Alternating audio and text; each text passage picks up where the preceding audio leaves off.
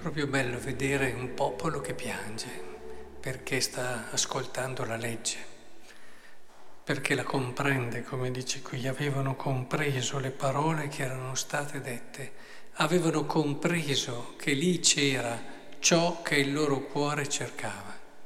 Ti commuovi quando trovi una corrispondenza con la parte più intima di te. Questa è la commozione vera, non la commozione di chi magari ha le lacrime facili, ma quella commozione che crea una vibrazione profonda tra te e quella realtà che corrisponde a te, in questo caso la parola come segno di Dio. Oggi in modo particolare vorrei fermarmi sulla figura di colui che è mandato, del discepolo mandato dell'Apostolo. Qual è la caratteristica più importante dell'Apostolo? Per cui dobbiamo pregare sempre, tutti i giorni, quando preghiamo per so, i sacerdoti o coloro che annunciano il Vangelo, che nella Chiesa ci sono sempre più dei richiami a riscoprire la vocazione anche missionaria che ogni laico in virtù del battesimo ha, qual è la cosa che dobbiamo chiedere di più? La cosa per cui dobbiamo pregare che tutti gli annunciatori del Vangelo abbiano. Intelligenza non è necessaria, anche se è sempre utile, eh, generosità, ma anche quella, insomma, arrivo subito alla cosa più importante, che è la libertà. Dobbiamo pregare perché ci siano degli annunciatori del Vangelo liberi liberi perché solo nella libertà Dio passa. Solo attraverso un cuore libero Dio può operare le meraviglie del suo amore. E questo brano che abbiamo appena ascoltato ci delinea, ci delinea le tracce no? di quello, tre aspetti soprattutto, di quello che deve essere e che può aiutare un apostolo a essere libero, che ce li fanno vedere proprio anche nell'intenzione di Gesù quando li ha mandati. Quindi generoso non è sufficiente, a volte può essere anche un qualcosa che non porta regno di Dio, intelligente anche qui, eh, che sia capace di umile. Certo, l'umiltà è una grandissima virtù, ma nella misura in cui ti aiuta ad essere libero. Di solito sono molto vicine le due cose anche la carità e l'amore. San Paolo ce lo dice. Potremmo anche dare il nostro corpo a bruciare, potremmo dare la vita per il Vangelo, ma non basta. Non è, necessario, cioè, non è necessariamente carità. Quindi la libertà diventa il criterio perché quello che noi operiamo vada per il regno di Dio. E dicevo che si può anche leggere nelle parole di Gesù questo richiamo. Diceva, andate come agnelli in mezzo a lupi, non portate borsa né sacca né sandali, non fermatevi a salutare nessuno lungo la strada. Questo che senso vi dà? Sono parole che dicono non appoggiatevi su di voi, sulle vostre qualità, sulle sicurezze terrene, su ciò che vi appoggiatevi su di me. Vi ho mandati io, appoggiatevi su di me. E, è questo che la prima cosa che la libertà ti porta a vivere. Abbi fiducia in Lui, abbandonati nel Signore e non dubitare mai. Lui ti manda, Lui non ti abbandonerà. E a volte noi siamo bravi a, insomma, sì, però intanto, un po' tutti, eh, sì, mi fido di te, Signore, però intanto, ecco qui il Signore va proprio a toccare elementi che ti dicono fidati. Quanti santi ci hanno detto con la loro vita che la differenza nell'efficacia del loro ministero è dipesa dalla fiducia in Dio. Non hanno detto altre cose, mi sono mortificato tanto, ho pregato tanto, ho Tutte cose che sono state utili nella misura in cui ti hanno aiutato a fidarti di Dio. E anche Dio stesso lo ha ripetuto ai santi.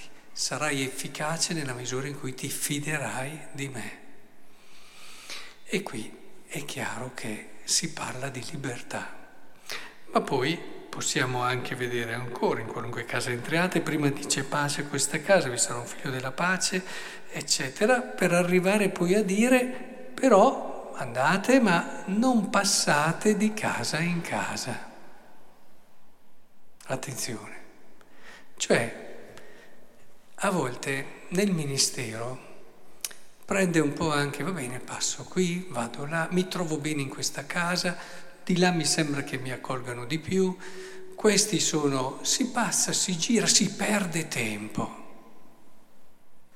Abbi chiaro, non devi seguire quello che ti piace, tu devi seguire la tua missione, che è annunciare il regno di Dio. Quindi vai nelle case, ma stai attento a non fare le scelte in base ai tuoi gusti, in base al tuo piacere, in base a quello che la gente ti dice, vieni, vieni, poi trovi persone molto accoglienti, eccetera, e allora rischi a volte di desiderare di stare lì perché lì stai anche meglio e alla fine dimentichi che sei lì per annunciare il Vangelo.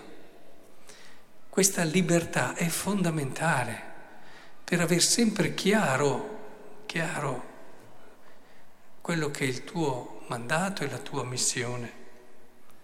E quando entrerete in una città e vi accoglieranno, mangiate quello che vi sarà offerto, guarite i malati che vi si trovano, dite loro vicino a voi, ma quando entrate in una città e non vi accoglieranno, uscite sulle sue piazze, dite anche la polvere della nostra città si è attaccata ai nostri piedi, eccetera. Il terzo aspetto che ti parla di libertà, non legarti al successo e ai risultati. Cioè, a volte pensiamo che eh, se questi qui non mi hanno accolto, eh, sicuramente c'è qualcosa che non va, che è vero, a volte può essere così, eh, soprattutto se siamo mediocri e non siamo liberi, possiamo fare tante cose, ma di là non arriva nulla. Però bisogna stare attenti perché a volte ci attacchiamo troppo ai frutti. E il demonio, che è una persona, una realtà, un angelo, chiamatelo come volete, furba, tante volte proprio attraverso certi frutti ci distrae dall'essenziale.